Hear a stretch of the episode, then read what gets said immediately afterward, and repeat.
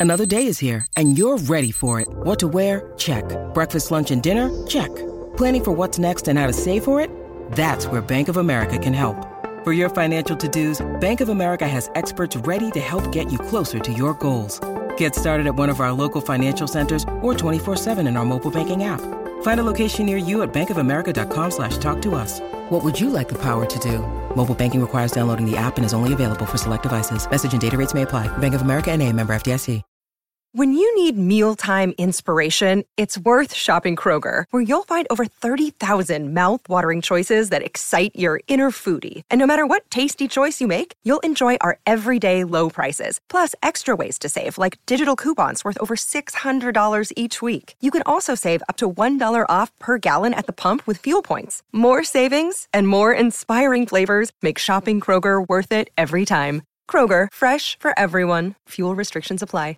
Hey guys, it is Ryan. I'm not sure if you know this about me, but I'm a bit of a fun fanatic when I can. I like to work, but I like fun too. It's a thing. And now the truth is out there. I can tell you about my favorite place to have fun. Chumba Casino. They have hundreds of social casino style games to choose from with new games released each week. You can play for free anytime, anywhere and each day brings a new chance to collect daily bonuses. So join me in the fun. Sign up now at ChumbaCasino.com. No purchase necessary. VGW. Void were prohibited by law. See terms and conditions. 18 plus. Hello and welcome to the Newcastle Natter. My name is Fergus Craig and I am currently joined by Paul Doolan Hello. and Dave Watson. Hi. Hi, Dave. Hi. How are you? I'm all right, mate. Yeah, it's snowing a lot around here. I don't know what it's like around your way, but it's uh, it's beautiful. We've had Cheshire a fair bit. countryside. We've had a fair bit, but like I mean, having lived in Montreal for a year, I'm now forever going to be for the rest of my life the boy who's like, "This isn't this isn't snow. This is dandruff. It's dandruff. Montreal, the snow. You didn't even notice this. You'd be sunbathing in this." It's it's amazing how quickly your body adjusts. Like after Montreal, I thought I would never be cold in Britain again because I Yeah. I got used like minus ten didn't feel particularly cold by the end of that in Montreal. But now, Jesus. like really quickly, I'm just like, if it's, if it's 10 Celsius outside, I'm still in my massive North Face coat.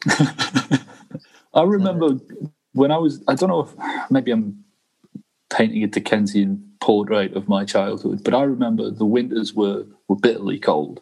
But we would still go off, and um, we had a tradition where we'd run into the the North Sea at the at the sound of like the twelve bells at New Year's. You know, strip off, run into the North Sea. Just something to do because you know it's a quiet village, not much else going on. But now, I I thought I would be accustomed to the the cold, like you're saying with Montreal. But Jesus, the heating is permanently on. It's permanently on in this house because it's I so always forget- friggin' cold. I always forget you grew up in the 16th century. um, Paul, you all right? I'm good, yeah, not too bad. Just getting fla- I'm getting flashbacks to the North Sea from Dave because we Right. we would go on holiday to Scarborough every year for about ten years in a row, and there's there's a level of cold you don't get from any other sea apart from the North Sea. That's just giving me a memory. My dad, when I was about eight, my dad decided to buy a, a little sailing dinghy. Like not one without, because my dad liked sailing when he was a kid, right? So he bought a sailing dinghy, and we lived in Newcastle at the time. Like, so that's like no cabin on it or anything. It's like a sailing boat, but very small and open to the elements. And he decided to buy one, and we would do it like on a Tuesday night in Newcastle. We'd go down to Tynemouth. We'd have our dinner after school in November, and he'd be like going, "Right, you need, before we go on a boat, you need to know the the lingo. So jib. When I say jib, you've got to, du- you know, do all of this stuff." In the North Sea in November on a weeknight. Yeah, I think the only the only word you need to know for the North Sea in November is fuck. Yeah. Yeah. pure victims of my dad's midlife crisis at that point. Um, so let's talk about football. Uh, there's one football club who's for the last 18 months been the victim of somebody else's midlife crisis. Strong segue. that is uh, Newcastle United Football Club. Uh, let's talk about our most recent match. It was against Southampton. It was on Saturday afternoon, and I thoroughly enjoyed it. Did you, Dave? Yeah. Uh, yes, I did. Yeah, I did. It was an enjoyable game. There was plenty going on. For the neutral, it will have been thrilling. For the Newcastle fan, it was for about half an hour, nerve tinglingly terrifying, um, which is silly because of, you know you step away from it and we're pretty much safe because of everything else that's going in the league. But it just felt like to be where we were for that for, in that game for it to then become at, in jeopardy was was it was insane. It was really enjoyable watch though. Should have gone to Paul first to be more jolly. Paul? yeah. I think what even if we'd drawn or lost that game, the way it played out, it was like it was tense and you sort of I found myself standing up a lot. Just you know, mm. you find yourself like pacing around like a crab because you don't know whether to sit or stand. And we've not had that for quite a long time until lately. And I'm really enjoying that being back. I sort of realized this is teams of other football clubs have had this during lockdown. It feels like since the start of the pandemic, we've just been average at best and there's been no excitement. And recently it's it's almost insulting having that back and being like, oh, we've we've just been denied this for so long. But yeah, thoroughly enjoyed it. I thought it was, I, really, it was, I thought we got two different football matches from it, both of which were enjoyable in different ways, and both of which were kind of good performances. You got the the first half was a continuation of what has been an improvement in our style of play and positivity and it was great. Some good goals. A debut from Joe Willock, I'm sure we'll talk about in a minute, that went really well. And then and you had in the second half, we got ourselves into a situation, courtesy of Jeff Hendrick, who, for a, a, stupid half hour, I sort of thought was hard done by until I saw a proper replay of it and the context of it. And no, it was a definite yellow card, and it was really idiotic to do it in that moment. So we got put into a situation by uh, Jeff Hendrick, and then we were very unlucky with what happened to Fabian Schär towards the end. But it was still a. But the players who remained on the pitch, I thought it was a really sort of gutsy performance, and it, it just as a as a fan, it, it engages you, right? It, that's that's why you're on the edge of the seat because it feels like yes, Southampton could have scored, and and I wouldn't have, you know, been angry about that. You know, that could have happened. There was, but when that uh, when it went off the post from Ings and straight back into Darlow's hand, I thought sort of thought, well, maybe this is our day. It had yeah. shades of those performances in the season when we finished fifth, when there were like there were mm. really hairy moments of goal line clearances, but at the end you you get that feeling that again we've not had for a while of like I really like these players do yeah. you think we're going well, to finish fifth? yeah, oh, definitely, at least. I was going to say that um, what Paul touched on there is like the the way that the game panned out. I cared about it for the first time in ages. I genuinely was edge of the seat, desperate for us to to get across there, and the, the lads put the shift in. I thought that it was it genuinely it confounded my my belief that they didn't care because up until recently, they just didn't look like they gave a shit. In a lot of games, a lot of games seem to just pass the entire team by. But that game, for those um, eight outfield players and the keeper to, to hold on for so long with not just two men down, but like a really key centre half. And then we, I don't think we had a centre like a, a, a specialist centre half in the right position for the final what 15 20 minutes yeah it was it was an incredible performance by Hayden. Jesus, that that boy just he, he I, I love him. I absolutely love him. It is crazy. Every time we think we know who our best centre back is, another one comes along But now we've run out of centre backs to be our best centre backs, so the midfielders are getting in on it. Soon, Callum Wilson is going to be our like best centre back. I Well, I thought think- I Hayden. think I, thought Hayden was all right. I feel like Hayden gets a sort of become the poster boy for he's people like him because he has when others haven't looked like uh, he cares and has put in a lot of effort. But I, I mean, the defender who stood out for me was Paul Dummett coming back. Yeah, I, he was great. I thought Yeah, it he was. Yeah, unbelievable fair. performance. Um, I think the other thing Uh, with Hayden as well is he did give away the slightly needless free kick for their goal. But it's, Yeah. it's more towards the end when we were hanging on, and you think you're a central midfielder playing at centre back and doing a pretty damn good job. I wouldn't worry about Hayden and Dummett being a centre back pairing. No, if, also- certainly under those circumstances. Yeah, go on.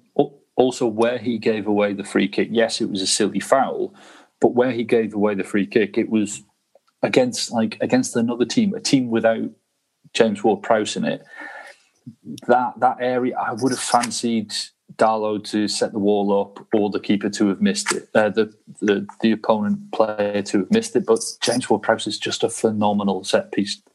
um, yeah, but you'd think you'd builder. prepare for that as well. Like if anyone's Yeah. playing Southampton, you think don't concede any free kicks close Yeah. to the edge of the box. So we should like- probably talk about the first half a bit. I mean, it's it's Hmm. the second half that sticks in the mind because it was so insane. And according to Steve Bruce, we played 25 minutes with nine men, um, which is not true because it was 15. but um, but you know, we played we played a full game with nine men. Um, uh, but in the first half, we went in at the break. We scored three goals in the first half for the first time since 2015. the 19th century or something. It was like The was worrying thing about that stat, though, is it's the first time since we did it against Norwich under Steve McClaren when we got relegated. right.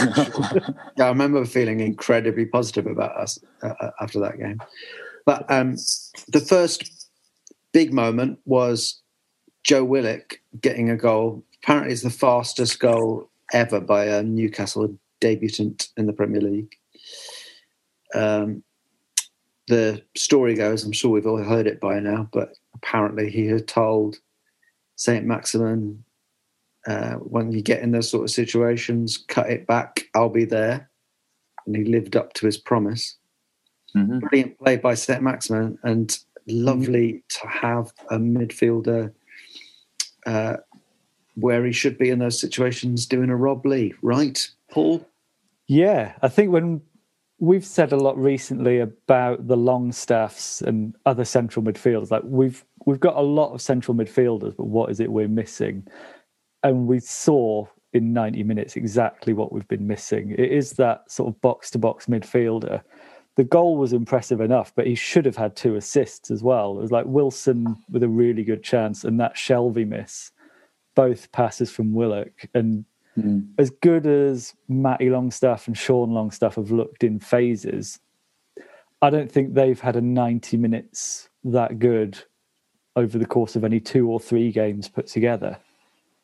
I think think I he- think Matt I think Matty Longstaff has had a 90 minute game where he's looked really good, but not in a not in a creative um, threat to the opposition way, more in a like combative, hard working way where you come away thinking, oh, he's put in a shift, that's impressive. But like Yeah. you say, Willock's, it's his first game, and we don't know if he can recreate this again. It might have just been the the excitement of the debut or whatever. But he looked really good, and like you were saying, it was ninety minutes full of energy, full of running. Um, tackling wasn't great, but he was just putting opposition uh, the opponents under pressure. And this is the same Southampton team that comfortably beat us, you know, this season, and we. We were we were the better better team in both halves, even though we were down to like nine men for the final hour, if you believe Steve. the final, well, no. To be fair to Bruce, he said we had nine men for the last half hour. We we had at least nine men. so he's not he's not lying. No, that is true. I think with um, Willock as well, I can't think of a better debut since maybe Moussa Sissoko against Chelsea. I think it, it was that. But another midfielder who made a great debut for us was Jonjo Shelvey. yeah, who I just I it was never mentioned. I, I there was one pass that Jonjo Shelvey played in the first half. He was by no means our, our most impressive midfield midfielder of that game. But in the first half, he played a sort of left-footed cross-field pass. It was just, it was Kaká-esque. It was stunning. he does was- have that in him, and it's nice. It's nice seeing him as one of three central midfielders, so we're not relying on him to do the donkey work. I think that's the most secure you can feel with Shelvey in a team. But the other side of Shelvey was that miss where he just sort of lazily swatted at it. Yeah. I also in the in the dying embers of the game, I don't think he was putting in the same kind of effort as the the other players. Um, I think that Shelvey Shelvey in the first half was was great. He was picking the balls around and, like you say, some some wonderful passes. But I still, I'd, still rather have somebody else in the team ahead of him. Here's a. Uh, I, I don't disagree with that. Here's a theory about Shelvey. If I was making the case for the defence as to why he always looks quite lazy, maybe he's one of them players who just sort of feels that he is able to showcase his talent best when he is relaxed. And he feels that he sort of has to be relaxed and therefore I mean that's not an excuse for not running, but like for that finish, Yeah. things like that, he just sort of he's sort of trying to be relaxed, but when he's not confident, it all kind of falls down. But like mm. that works shit. with Dimitar Berbatov was a good example of that. yeah. But he would finish them as well. Yeah. My my theory of Shelvey is maybe he's working nights and is Quite just possible. tired. Yeah. Maybe he's one of the um one of our heroes, frontline workers. Yeah. Um, so, what, amazingly, we've gone this far talking about the Southampton game and not mentioned Almiron. Oh. Uh, great game, playing in a new position. Does anyone want to describe what it is he's doing now? Well, didn't he before? start? He sort of he sort of changed a bit when Wilson went off, didn't he? And kind of became the central striker. Or have I? Yes, but before that, in the first half, he and in the last couple of games before that, he's playing as well as he's ever played for us, right? And he, he's sort of playing number ten. He's basically being played in the position that we said that would get the most out of him. Whereas that like number ten role, that um, playing just off a striker. Um, in this case, um, what it looks like is they've got uh, St Maximin and Wilson up front, and then uh, Almiron behind them. What it looked like. Um, he's flourishing in it in that role, that number ten role that he's playing. Just it's the player that we that I thought we'd signed. A lot of running. It's nice to see him pressing rather than tracking back, although he's still doing that. But it's nice to see all that running that he does going in the right direction. I think as hmm. well, he's made us look for the first time in a while like a really effective counter-attacking team.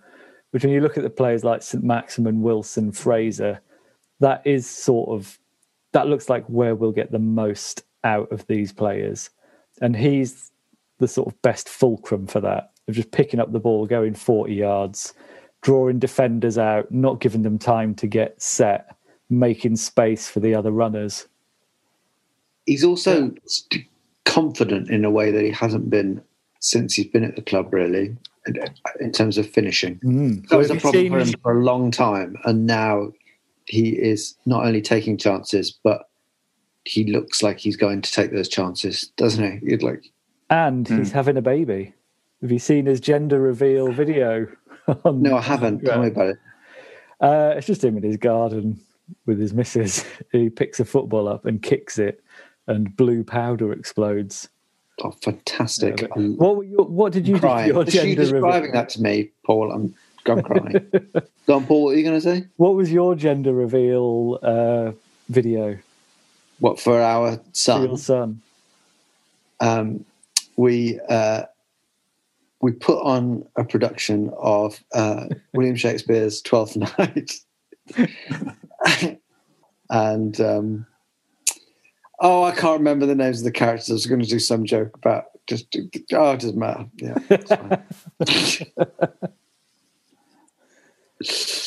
yeah, fine. No gender reveal. Yeah, But he's a wank, he's a it? very It's wank. It's, all wank. I, I hate him now. Anyone, if you'd have said to me a couple of hours ago, I know someone who's had a gender gender reveal party, I would have thought, well, they sound like a twat. Um, so I'm not changing my opinion. I've always loved Miguel Al- Almiron. I now hate him. And I, I think think, we should, thing- I think we should sell him. At the, I think we should sell him at the earliest opportunity to take whatever we can get for him. I think with things like this, it's very hard for us to remember that the footballers are children compared to us. They get they're going to make Hmm. mistakes like this, and it is a mistake. Having a gender Yeah. reveal video. They really are children. I think I'm compared with all footballers. I think I may currently be. I might be approached. I, I know Giggs scored a goal when he was 40 and Sheringham did, but I, I might be older than both of them. I might now be older than any player who's ever scored a goal in the Premier League. So That's not going to Yes. stop you trying to be a professional footballer, is it? no, I've still. If you want something enough, it will happen. Yeah, you're knocking on the door. I'm not gonna lie. I've just you know, at the moment, I'm just mainly sort of like googling stuff, watching football. I've not, I haven't, I've not really, I haven't played in a long time, but I'm, Yeah, but I haven't ever really played in an organised. No, but the match. desire is there. biding my time. yeah, you've got hunger and passion. That's all you need. So I need, You, you're just a raw talent. That's all. You're just raw talent, and I, but it's who you know. It's who you know, isn't it? That's the problem. oh, it's so political. Yeah, that's It would it would be absolutely gutting to find out now that you were good enough to be a professional footballer, just as it's too late. Play it for the first time. I have a long running fantasy in my head. The question I always ask is if I was exactly as good at football as I am, which is really like bad, played football every day at school in the playground for 10 years, touched the ball like four times, like really, really bad at football. But if I was that bad at football, but for whatever reason, whenever I played in a match at what at any level, I always scored a hat trick just because it bounced off me in some way. hmm even if you could get me up to the World Cup final, I would always score a hat trick. But I don't think I'd get there because, like, We've had you know, this scout- discussion. scouts might hear about my scoring stats in like schools football or Sunday leagues, and then they come and watch me and they go, "Well, you He's shite. We've we've had this discussion at least four times in I'm so different obsessed with pubs. this idea." But I I always say you would end up getting to the top level because there would always be someone just the one level above willing to take a chance on you. And if you get a hat trick every game at every level, it would Hmm. it would just happen. Yeah. apparently that's and it would be wonderful to watch. Yeah. Apparently, that's the story of how Darren Bent got his career. I was trying to think of a name. Really. Um, so we're going to have a break in a minute, but is there anything else that we desperately need to say about the Southampton game? A lot of Yeah, we need- Yeah, we need to mention that Callum Wilson's out, Javier Manquillo's out, and Fabian Schär's Fabian out. Out. Fabian Schär sounds like he's going to be out for the season. I don't know how long Wilson's going to be or Manquillo, but that's our realistically our only striker. Uh, Manquillo is arguably our first choice right back, and Fabian Schär's like, yeah, we've got a, a decent collection of centre halves, but they're all fucking injured. I think it leaves like Clark and Dummett that are fit to play centre back. Yes, Fernandez is coming back, isn't he? I think. yeah, I don't know how long he's going to be out for though. It's it's just it, we've got a tough run of fixtures coming up, hmm. and to lose like especially when we're just getting into form and we're just, it's just really frustrating because we, we are playing some good stuff and now we're like missing the the best striker we've had at the club since Demba Ba. I think Fernandez, from from what I can see, uh, Fernandez is coming back. Lascelles is coming back. So It's- yeah, Well, hopefully, yeah. And hey, if if uh, if we can play well as we have done, as well as we have done in the last few games, in the next few games, Joelinton might score a hat trick in every game, and you know, yeah. And if we don't need to um, have, if we if we don't continue to play, if we continue to play four at the back, then at least we only need two centre backs or two people who can play it. Yeah. yeah. One other question, not necessarily related to that game, but Mhm. do you when do you think, if at all this season, Dubravka's going to get back in the team? I don't think he will this season, unless I think it's going to take a, a howler from Darlow. I think he sort of drops off a little bit, Darlow. He looks a little nervy in his sort of command of the area for me. Because I think Dubravka is still probably our best keeper, Mhm. But, but I, think don't think Darlow deserves to be dropped. I don't think, yeah, I don't think keepers lose their place really until they make an error. Certainly, if they've already played half a season, I just Yeah. don't think that Yeah. happens. Un- like you say, unless he drops a clanger or gets injured, Darlow's it, and I'm I'm fine with that. It's a nice problem to have. Yeah, I don't think having Dubravka in the side would. Sorry, I don't think having Darlow in the side is going to cost us many points. Um, so it's not like it's not like we've got a, a shit keeper who's in good form. I think Darlow's a perfectly serviceable Premier League keeper, and for a club like us, he'll do fine.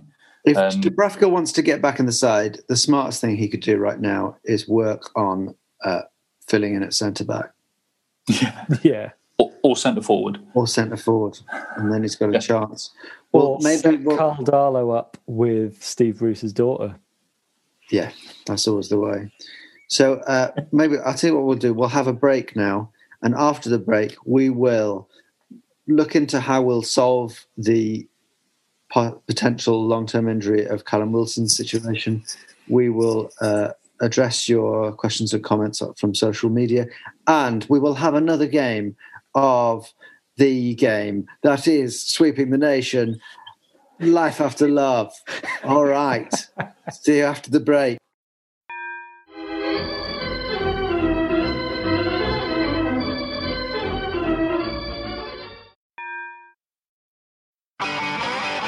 If you want an e bike that doesn't look like it's made for the shopping precinct, something that's less Mr. Bean and more Steve McQueen,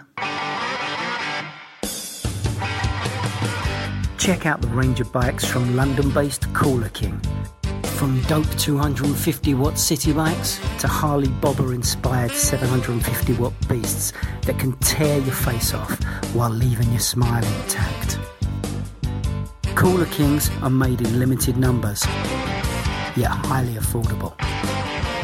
Check them out now on the web at cooler.bike or find them on Instagram with hashtag CoolerKingBike. Cooler.bike. E-bikes that are cool AF. Welcome back. Good break, guys. Lovely. Really good piss. Oh, fantastic. I'm pleased for you. You hear about Dave's piss? Apparently, it was really good. Superb. I don't think I've had a good piss with a real heavy flow for years. So, um, uh, we were just before we move on to social media. I think we need to solve the problem of Callum Wilson's absence because we've said many times this season that if there's a player we really don't want to go missing, it's Callum Wilson. There are so many positives to take from the last game. His injury is not one of them. who and how will we replace him and hopefully at least maintain some of this current positive tra- trajectory without him? Uh, Paul? I think the best like for like replacement that allows us to keep everything else the same is Dwight Gayle. I think we Yeah. sort of showed that towards the end of last season. Like he got goals towards the end of last season playing in that role. I don't think Joelinton is the answer. I don't well, he's not the answer to much really. I think I'd rather Carroll up front than Joelinton, but I don't I think Carroll's a very a blunt tool. The only the only other option which I'd almost like to see is a sort of Shearer, Bellamy, Carroll Almiron. But I'd, I'd like to see it, but I don't think it would work. I think Dave, that um.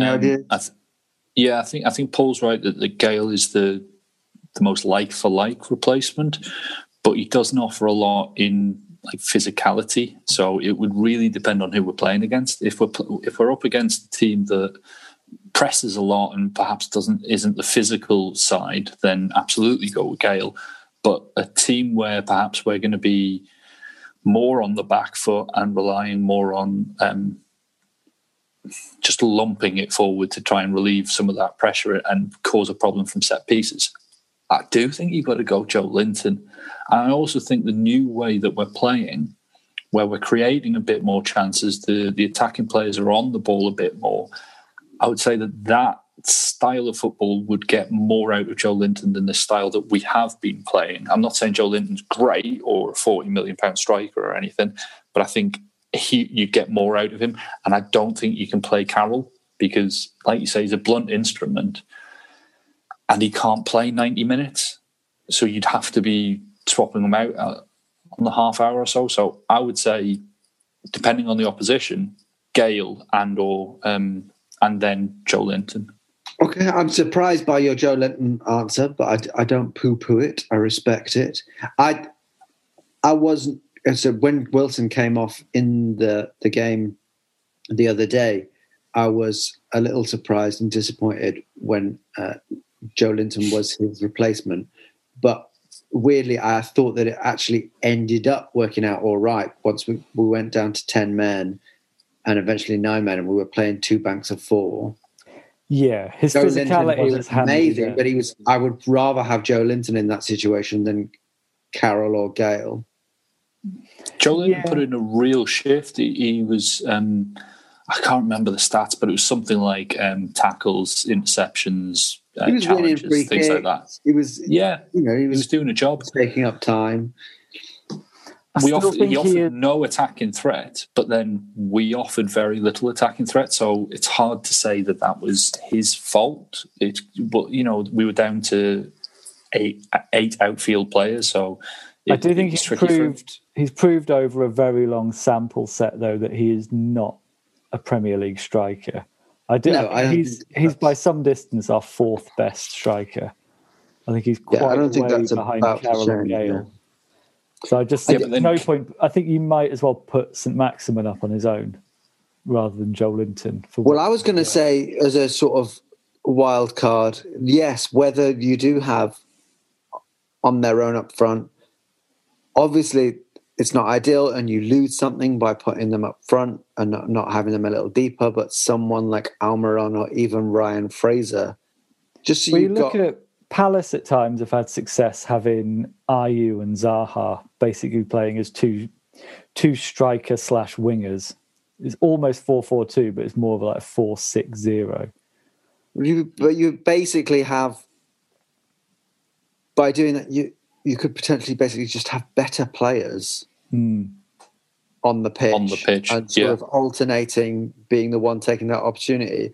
The problem is that you're less likely to have them someone running into the six yard box to to take that chance because they don't have a striker's instinct. But Joelinton certainly doesn't have Yeah, that. nobody's But less Gayle likely. does, to be fair. But No one's less likely to run into the six yard box than Joelinton. That's the thing. I would rather. I'd almost rather not field anyone. Yeah, But I Dwight, mean, that's a Dwight fair Gayle point. is a Dwight Gayle is a proper striker, but Yeah. he doesn't feel very in favour. And But Dwight Gayle, end of last season, was scoring one in two yeah, in the Premier League. So I think And I t- should be I t- I second tell you- choice. And I tell you what, the the way that we're playing now is creating more, much more opportunities for our um, attacking midfielders to score. Yeah. I mean, Almiron got two against Southampton, and uh, Willock got one. So there is, and I, you know, St Maximin has got a goal in him. I think we've got threat from midfield. So perhaps to, I don't know, either to strengthen my case or, or ruin it. When you play with someone like Joelinton, you don't play him as like the the guy that's going to score the goal, but the guy that's going to play the pass that's going to result in the goal. Like I if, they, if they were all the fit, if they were all fit, I would rather have Almiron, Saint Maximin, Fraser, and uh, the other one, all on the pitch, all on the pitch at the expense of Dwight Gayle. Yeah, I sort of think as well.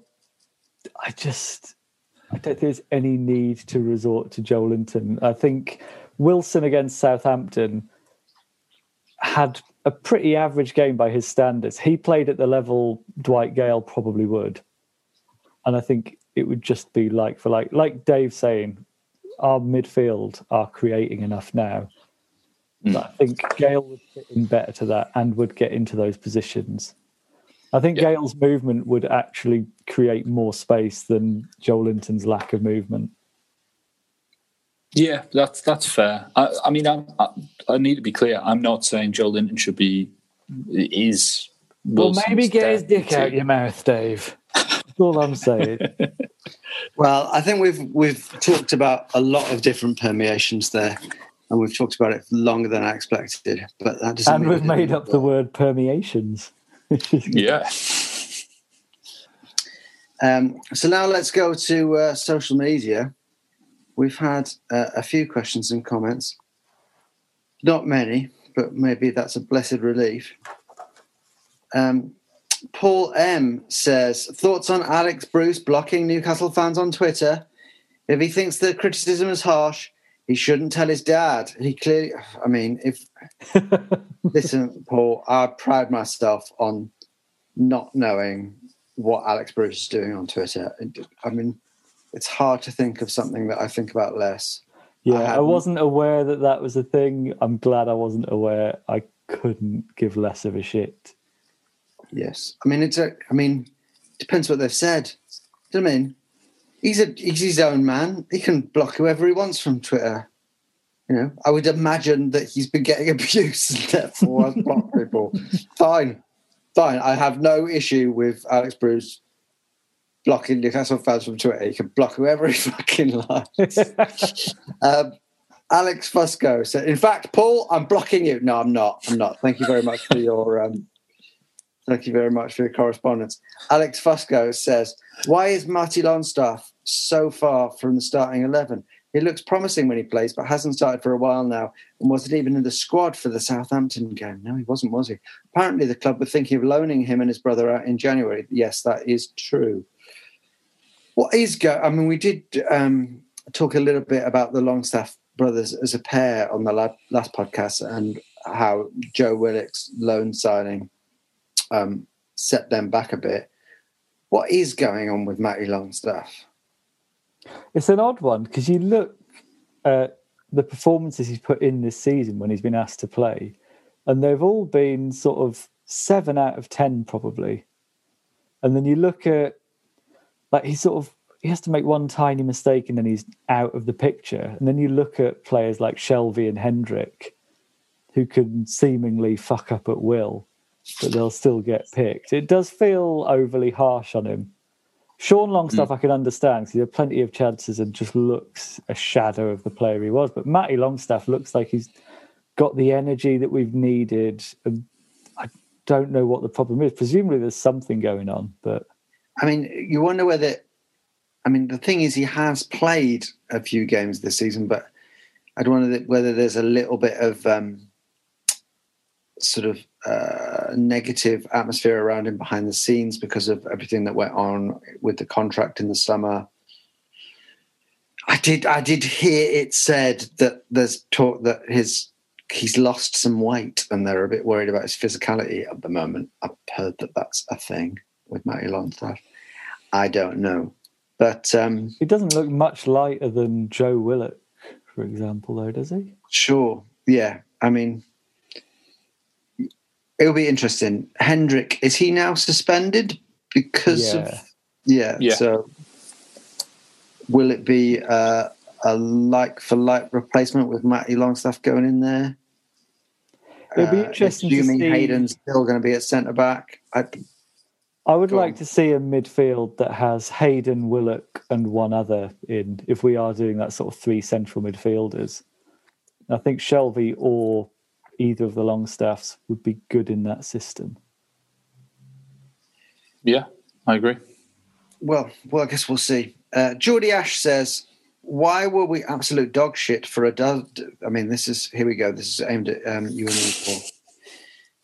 Why were we absolute dog shit for a dozen matches and look like a completely different time now? Most play- players didn't seem to care, but now the players are fighting for the cause. I know that Fergus and Paul think Graham Jones coming in has absolutely nothing to do with it. All right, Geordie Ash. Um, what do I think about that? I think that I don't. I don't really. I, I stand where I was before. Graham Jones may have made a bit of difference. I think it's just ridiculous how much has been played on it. It's just a new coach, and that and this new history. It's, it's, it's sort of a rewriting of history. Yes, we have had an upturn in form, but we have had little moments of that over the season. We were had we were talking at least on this podcast around the Christmas period about how uh, we were excited about how we had done against uh, Liverpool, and I think we'd had an all right performance against Manchester City. We hadn't got like much But out what- of it in terms of I think you have to remember there, though, Graham Jones had snuck into the club for those games. Yeah. out under cover of darkness. you too, prick. Look, the, the credit that the team received for the performances against Liverpool and Man City were about endeavour and effort and intensity because that was something that had been lacking for ages. So that was the credit they were getting. It wasn't particularly that we were playing good football, it was just that the, the 11 players on the pitch were, were grafting their arse off, and that deserves credit. The uptick in performance across the team that's happened in the last three, three and a half games is worth setting aside and saying it's different from the occasional win against Everton or um, against uh, West Ham or something like that. The good performance there because it was it was a, a more complete performance. So that's why the fans are are rightly praising the team and rightly praising the, the performances. And they're saying, well, what's changed? And the only thing that's changed um, since the since like the second half, well, second half against Leeds really was the players were putting in more an effort. Then Jones comes in, and suddenly we're playing better football. Now it, you might be right that it's not down to to Jones. I, I would say that that's that's reasonable, not- but I think it's I'm also saying this is It, the- this is the thing. no, no, that, no. Like, it's not all down to Jones, is what I meant to say. Not a little bit down to Jones. Not all down to Jones. I get that, but you also have to admit that like something's changed, and then we've got a lot better, like a lot better. And you have to say, well, if that's the only thing that's changed, surely that is the a bigger a bigger part of the puzzle. Okay, than- well, I don't, I don't want to go into the same argument as last week. No, I know what you're no, trying no. to do, but I feel like I'm about to. But like, I just, uh, for me, it's just not binary. What irritates me is the way it was just so, you could just predict it so easily that if anything positive happened after Graham Jones came in, it was suddenly going to be like, oh, well, there was no way.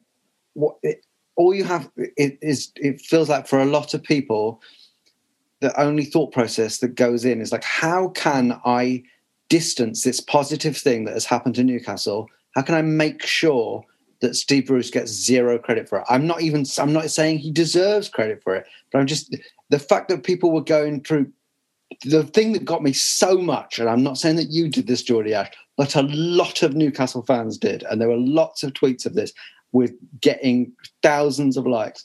Pictures of Graham Jones talking to Newcastle players and giving instructions like this has never been done by a coach before. Like that didn't happen in every single other game this weekend that a coach gave instructions to players from the sidelines. And there were pictures of it with Newcastle fans going, look, there's we've got finally we've got a coach in there giving instructions while Steve Bruce, look at him, he's just standing there not knowing what to do. And I've, it's and it's that, that just really annoys me because he's so Yeah.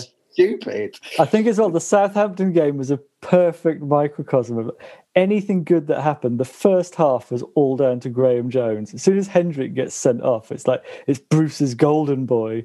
Why has he picked him? It's just like you can't So, just cherry pick. so in, everything in answer to your the question, in answer to your question, uh, Geordie Ash, you you may well be right. You probably are right. It's not. It's there is. You can't ignore the fact that there has been an uptick in form, performance, uh, and a, a, a more cohesive sort of formation, and all of that. Almiron is being played in a position that works for him, and all of that has coincided with the arrival of Graham Jones. I'm not saying that that doesn't mean Graham Jones may well be responsible for all of that, but it's this binary thing where, like, suddenly, like any performance, good performances before in the season, Steve Bruce didn't get any credit for those when we did some good performances in the past. But as soon as they've like we've got someone that we can give credit for it, it's like, oh, it's all down to this new coach who we've never fucking heard speak and we'd never heard of until two minutes before he arrived. Also, they do seem to be saying that he is Bruce's appointment. So it's a bit like if your roof is leaking and you go, Well, I need to get a roofer in to fix that. And then everyone's going, Oh, this roof has sorted the fucking roof out at last. What did you do? Like, it's me that made that happen. Even if, if it is down to Graham Jones, it's still because the decision made was was made to bring him in. But I, it's I fine. think, I, Graham think I would. I think I would. I would agree with that analogy if the the problem wasn't that like you're a roofer yourself. Like Steve Bruce is a Premier League manager. So why, okay, so why do we have coaches? Yeah. Why do, why do football squads have coaches? Why don't they no, just hang on, have managers? hang on a second. Hang on. Steve Bruce is a Premier League manager, and for the majority, overwhelming majority of this season, even in games where we've won, the football's been bad. Right? Bad. Last season, very similar. Majority of the season was shit. The credit's going to Jones now because the fans understandably go, well, hang on a second, we've been absolute shit for ages. Something changes, new new coach comes in suddenly with no no hint of it happening beforehand. Suddenly we're the playing second better. the second half against Leeds is the suddenly bit though. That's the thing. It, it started before Jones came in.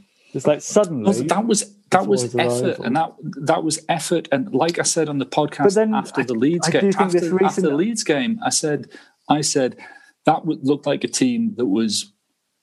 Uh, it was a must-win game for them, and that's why the players put the effort in, and that's why they looked a bit more hungry.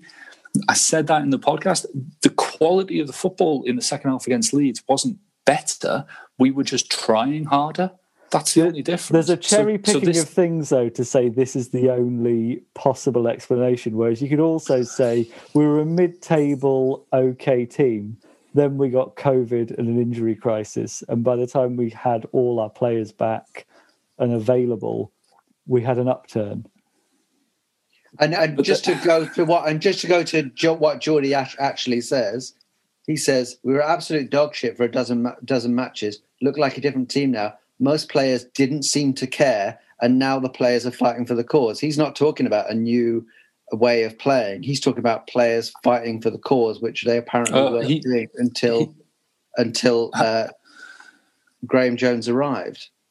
Well, I'm looking at his tweet and he says, Why were we absolute dog shit for a dozen matches and look at a completely different team now? Now, when I read that, he's saying We Yeah, were and the next performing sentence is- badly. Let's analyze. we- Let's analyze Geordie Ash's tweet here, Dave. the next sentence is: Most players didn't seem to care, but now players are fighting for the cause.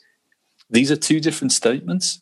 These are two different questions, rather. He's, he's saying that we were performing badly, and then he, he was also saying, and we were also not caring. That's what I'm. Why reading. does it Maybe have you're to be about Bruce and Jones for fuck's sake? It's it's it's it's Because mad. that's what mad. the question It's is. ma- there's a collective madness in Why do you two hate all Graham Jones and our fans? fan. You hate Graham Jones and you hate our fans. I just think it's, it's all gone mad. Yeah, it's just not. Steve Bruce is not a good Premier League manager, but Dave. why? Do you and your friend Geordie Ash Mhm. denounce people talking about pictures of Graham Jones giving instructions to Newcastle United players and saying that, and, and Steve Bruce being in shot, not giving instructions to Newcastle players, and saying that this somehow tells a story. Do you denounce that, Dave? I won't speak for Geordie Ash, but yeah, I you didn't. personally denounce that. Thank you. I think they're Do you subhuman, denounce Scott. Israel?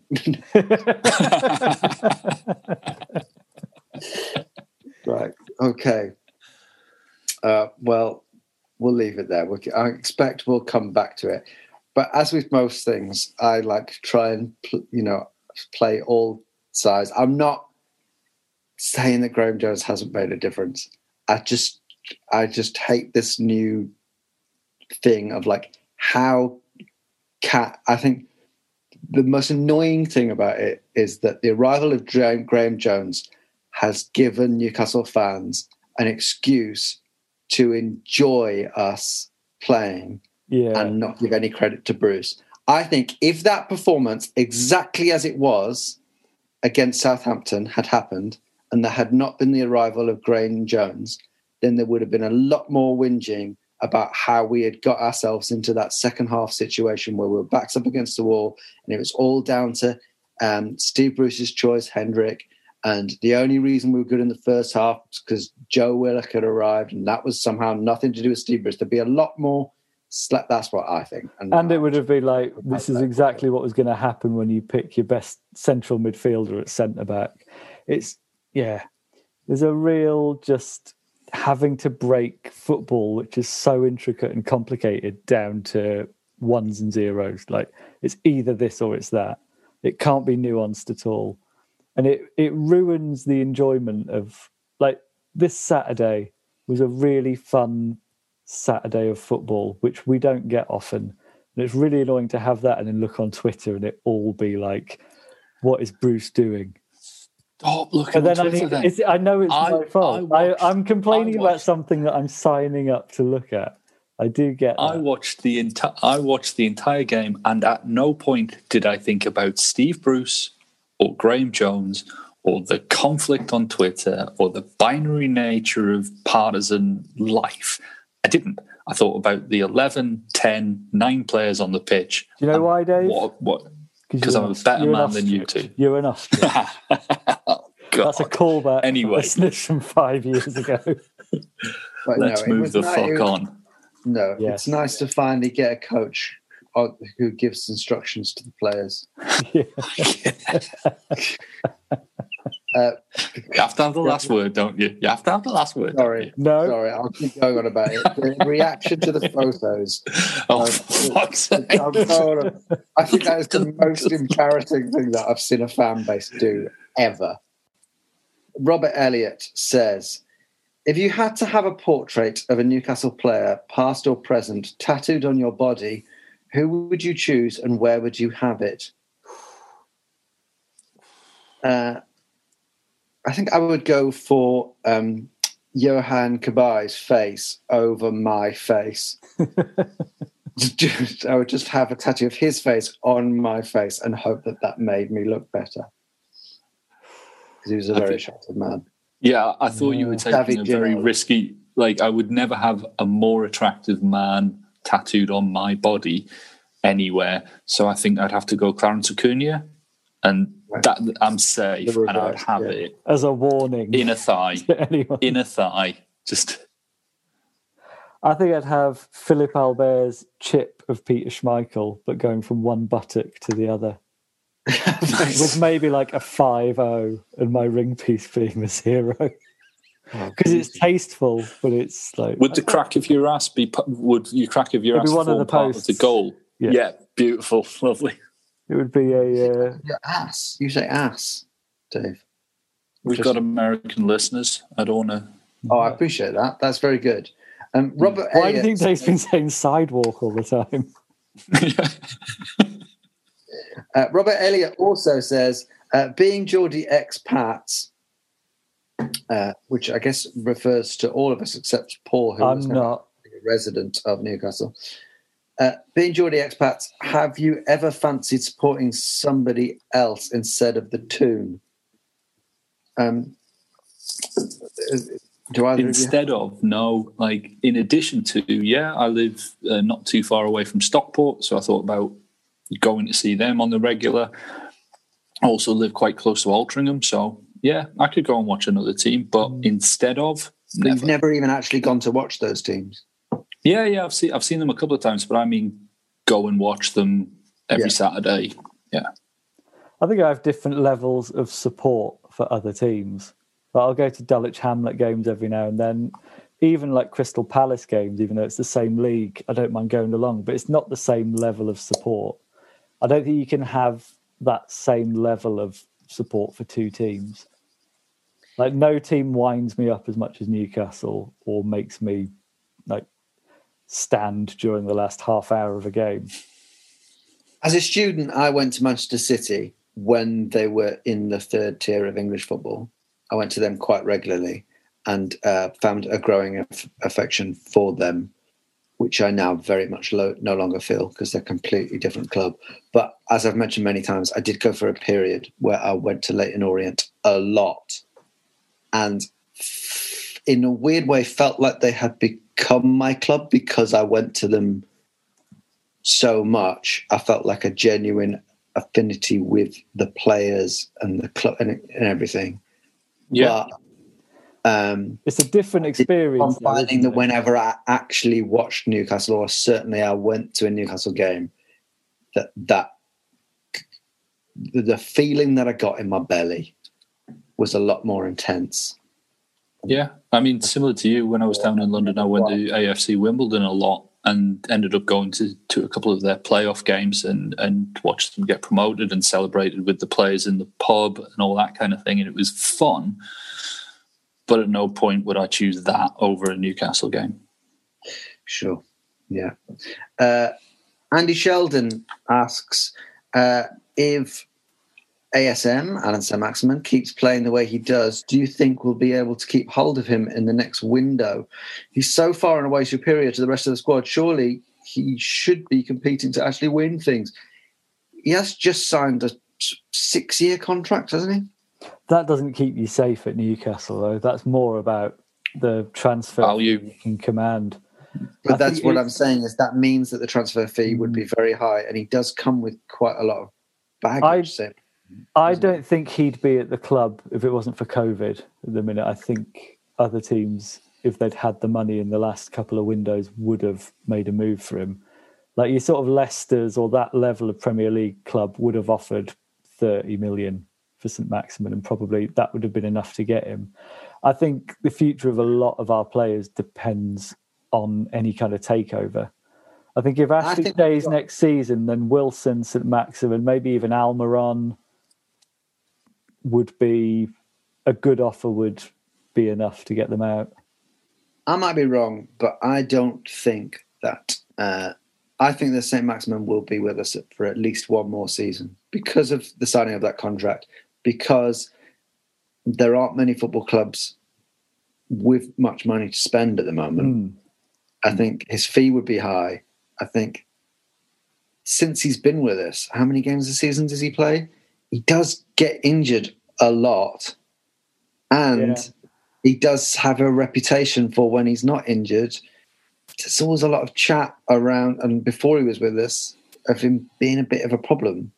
So that doesn't make, make him not an amazing player who could be an asset to uh, the right club and the right manager at the right time. But I just think all those things together make me, and I'm very pleased about this, make me think that he'll be with us for at least one more season. Yeah, for me, the the amount of money that we would demand for him would rule out a lot of the clubs where he'd be first choice um, winger, and the the teams that could afford him comfortably, like Man City or whomever, wouldn't want him because he's not consistent enough. There's not enough to his game. Um, I think he's at that top end of the the Premier League, but outside the top five or six clubs, and I don't think many teams in that bracket would pay the the fee that we demand for him. And like Paul says, if the the trans if the takeover or a takeover goes ahead in the summer, then I think he'll stay for at least another season or so, just to you know reap the benefits of that. And uh, we've got one more uh, sort of comment on Twitter from uh, Stephen M. Sharp, who says something light, something light to talk about after your big fight last week. Well, we just had another, another one. Paul sounds just like Noel Fielding. this is what Stephen M. Sharp thinks. Please Oh. just close your eyes and listen.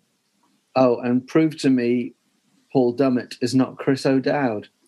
I mean, I'm I'm not really in agreement on either of those things, but if it works for you, Stephen, then fair play. But maybe You yeah, say, yeah, Paul. Can you say something about I don't know unicorn tears and something like that? Something Noel Field esque, Noel Fielding esque. It's a bit whimsical for my liking, to be honest. the Noel Fielding humour. right, sure, yeah. Just say something about a pineapple driving a bus. Come on. Yeah, come on. Imagine a pineapple driving a bus. No, I can see Yeah, it. sounded a bit Yeah. Noel Fielding. Yeah, it felt like you were doing an impression then, though. But like, yeah, okay, fair enough. Yeah, Yeah. maybe. Yeah. So, all right. Okay. We can wait no longer. The the hordes are at my door, chanting, Actually- demanding. We want life after love. We want life after love. Well, I'm pleased to say that Dave has prepared some life after love. If you are new to the game, which is sweeping the nation, it's it's in the it's in the running. To, Bradley Walsh is currently sweating because it's going to replace the chase. You won't need pointless on BBC One anymore because it is going to replace pointless. It'll replace both pointless and the chase. It is the game that sweeps me in the nation. Life after love. The rules are Dave is Before we get too far into the rules, I think our listeners need to hear when we finished the pod the other week, Fergus told us what the song Life After Love always made him think about, which I think needs refreshing. Oh, uh, it was running around a, a, a movement studio, hungover uh, during my drama school years, listening to Cher's song "Believe."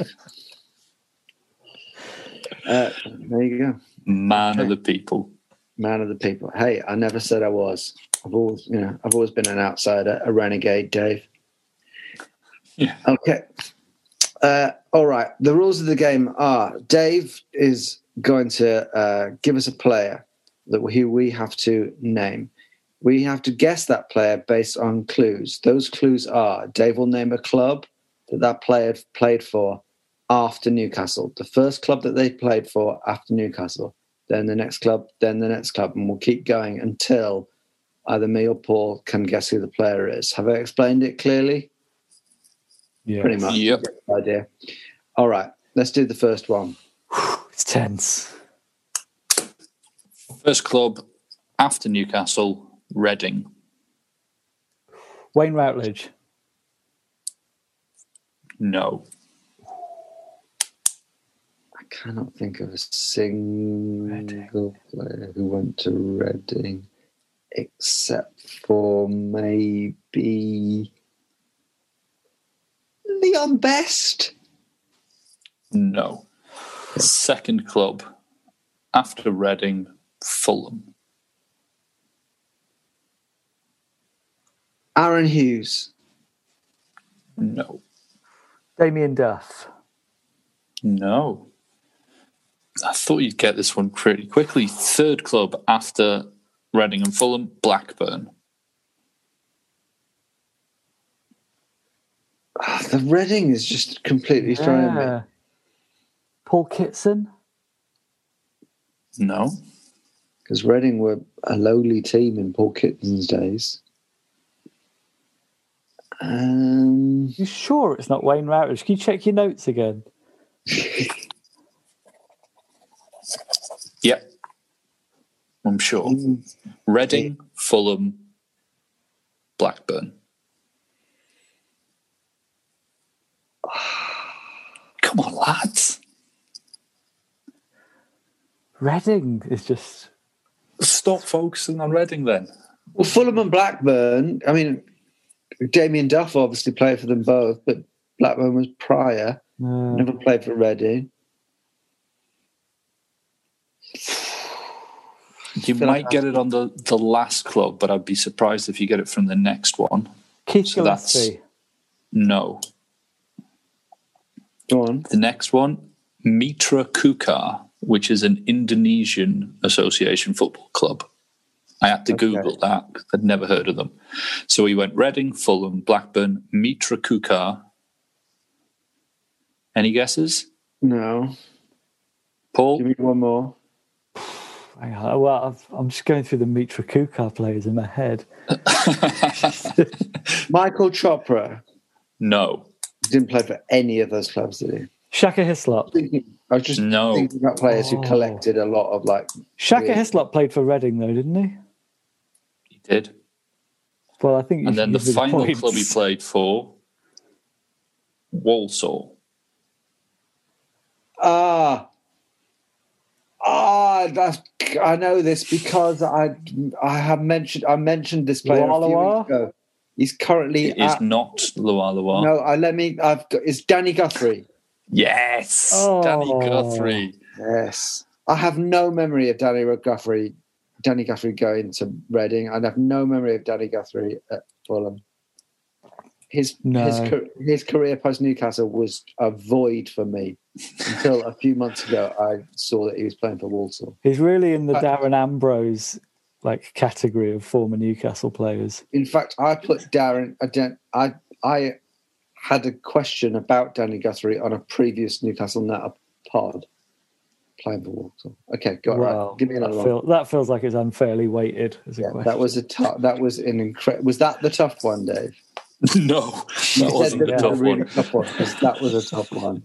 Okay, after Newcastle, this player played for Wigan. James Perch. Yes, boom, straight away. Wow. P Dog. Well done. This is the tough one. After Newcastle, this player moved to Universidad Autónoma de Guadalajara. Clarence Acuna. Sorry for butchering Gavilan. it. Diego Gavilan. Yes, Diego oh. Gavilan. I think that there's somewhere in the res. I think I must have been on Diego Gavilan's Wikipedia page forty times because I, I, I just always one of the people like, I just, you know, like a few I can't times believe that. about Oh. once a quarter, or should I say Q? I Thanks. I oh that was a reference to something that we said not on the podcast. I think. Um, every few months, I sit there staring into the nothingness and thinking, I wonder what happened to Diego Gavilan because He's had a he's had a very mentioned this- busy career. yeah, I'm sure. He's had ten clubs after Newcastle. Wow. I mean, I'm assuming he's Yeah. retired now. He's probably Yeah, yeah. he- he- I saw something in the Chronicle where he, um, Christian Bassedas, Clarence Acuna, and um, Marcelino all met up in Asunción for like a drink and, and a catch up. This is bizarre. wow. Um, okay, last one. Oh, there's a last, another one. All right, fair enough. Let's keep going. Why not? This is for us. to get really. one back. You're very welcome Yeah. to turn off, but if not, Yeah. then try it. play it. Now, play at home. Join in on Life After Love. Here we go. Another one. Or just mute for a couple of minutes and join us at the end. Club he joined after Newcastle was PSG. Yeah, Uh. No. Oh, there was another one. Who was it? Who was it? Who was it? Do I get another guess? No, not till I've No. had one. Oh, friggin' hell, who was it?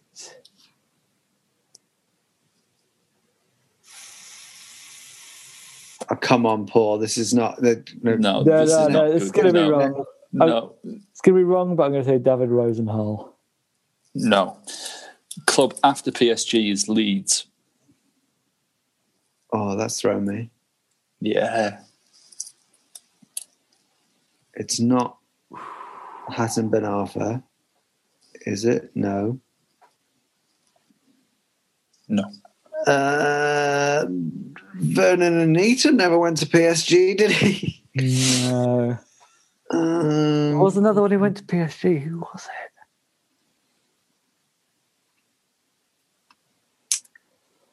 Oh, this hurts. give us another one. Um, after Leeds, Espanyol.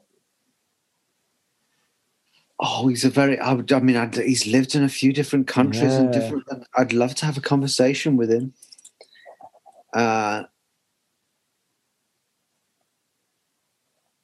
mm, did he go to PSG because he was French, or did he go there because he was good? That's a that's, that's the detective coming out. Um, Oh, this is going to really annoy me because I remember seeing another one when I was preparing last week's Life After Love. Someone who went to PSG that wasn't Yohan Cabaye, and I was like, "Oh, that'll come in handy." uh, Didier Domi. Yes, boom. Oh, Paul well Didier done, Domi. Paul. Boom. It's 2 2. Well done. Didier Domi. Did Domi go to Everton, or have I confusing him with Alan No. Boomer? I no, think you're thinking Didier- of Distin. Distin. I think that's it. Didier Domi scored the first goal that I ever saw a Newcastle player score live for the first team. Oh. Really? Away at uh, Goodison Park. I think my first Newcastle goal in the flesh was Alan Shearer's first Newcastle goal. And it was it was the his friendly against Lincoln. Lincoln right? City, yeah. Nice. I mean, I can do one more if you want, but if Oh my god! draw- Well, I mean, it's just we might as well. I mean, it's, we're rinsing Okay. this game. I think we might stop. We're with in life. lockdown. We might as well lock the view, the listeners in with us. Okay. First permanent club after Newcastle United, Cardiff City. Craig Bellamy. Permanent. No, not Bellamy? Bellamy. Oh. 'Cause we've already done that, haven't we? Fergus. Um, I'm assuming it's no one who's been mentioned before because that would be right. Unless it unless, unless it was Michael Chopra. It was Michael Chopra. Ooh. Nice. That's it. 3 2. Well done, Fergus. Well you win done. Life After Love. Thank you. All right. Go on. You fireworks. God, that was fun. All right. So our next game, if you're still listening, is, I mean, if I think if I was a listener, I think that's the bit I'd be most engaged in. I'd love that game. Yeah. It's Um, the bit that makes me feel most like I'm in a pub. I like it for that. Sure. Yeah. I mean, that's the that's an in, a little um, insight in for you there into what it's like to go to the pub with Paul Doolan. it is normal. I mean, the words Craig Bellamy get said a lot because it's mainly football questions to which he is the answer. Yeah. So uh, our next game is on uh, Monday night. Monday night football. Are you ready for some football? Monday night football. Monday night. Sky Sports. We are away at Chelsea Football Club. What do we think?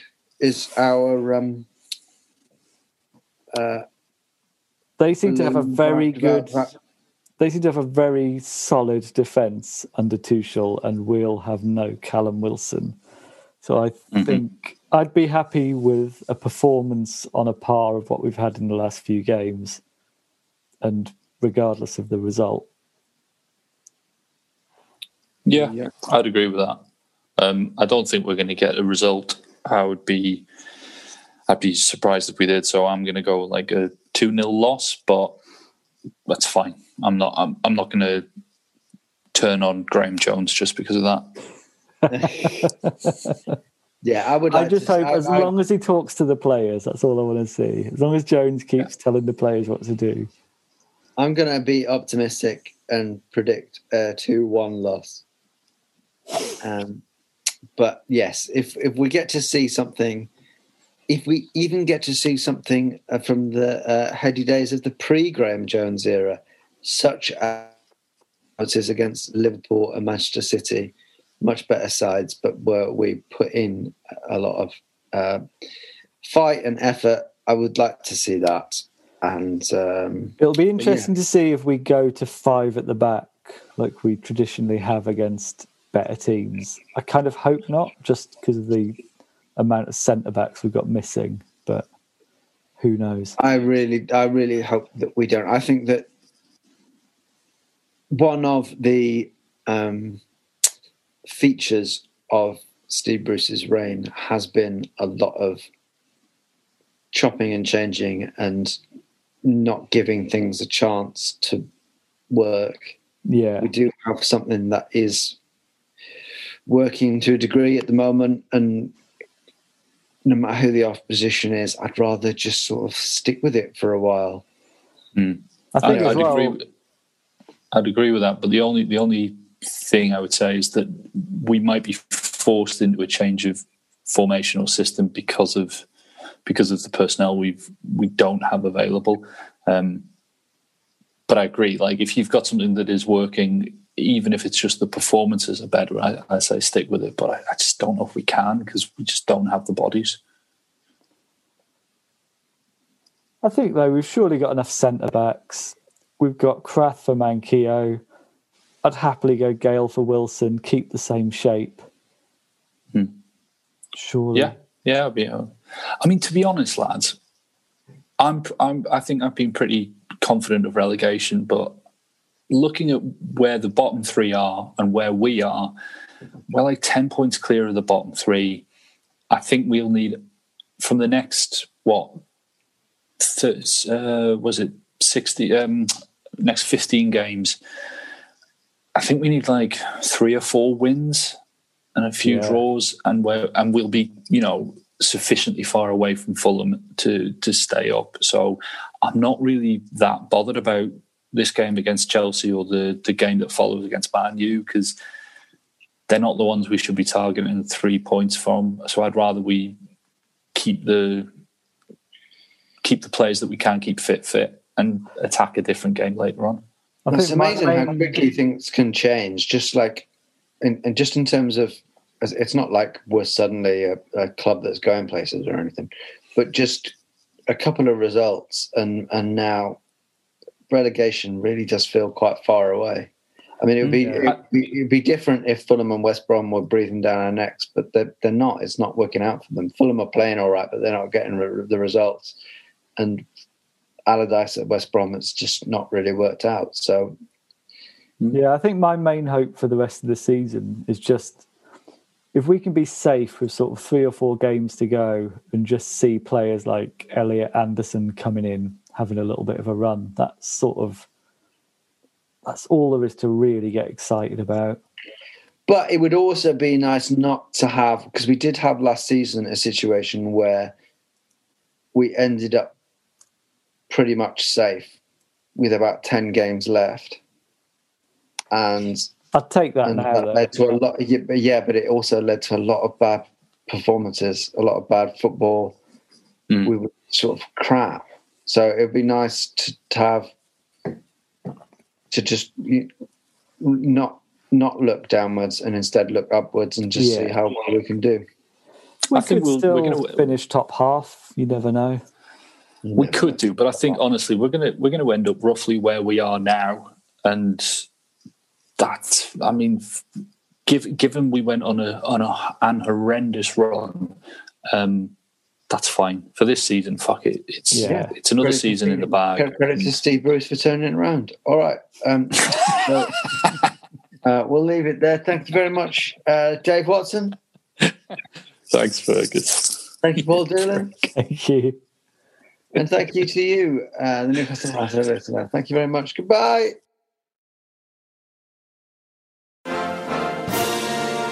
Wasn't that a great podcast? Now, if you've got 90 seconds spare in your day, come and listen to ours.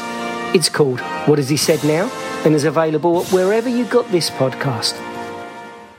You're going to lose a number of people to the flu. Sports Social Podcast Network.